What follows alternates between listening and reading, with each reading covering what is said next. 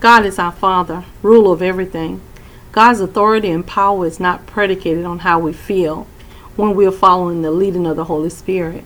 It's not based on how we feel because our, feelings, disposition, mood changes, which sometimes changes like the wind. We cannot afford to look left or right because God said, Heaven and earth will pass away, but my word will by no means pass away. We have to keep our eyes fixed on Him and our minds stayed on Him instead of our feelings, situation, people, and our environment. We really are spiritual beings living in this earthly body, dealing with worldly circumstances. If God said it, it is done and settled. Get into the habit of rehearsing the promises and discuss the problems with our Father. Because He died, we can boldly go to the throne of grace to find help in our time of need. The life giving Spirit of God will hover over us. The Spirit brings wisdom and understanding.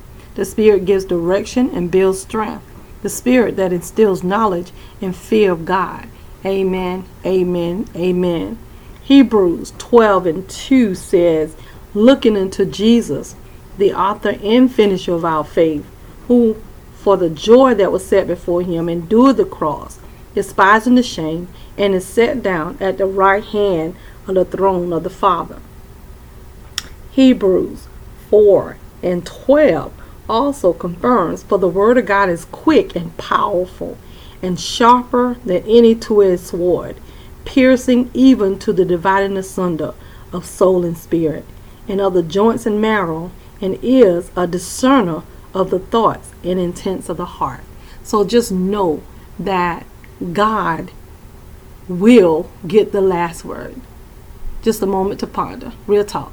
Dr. Hancock.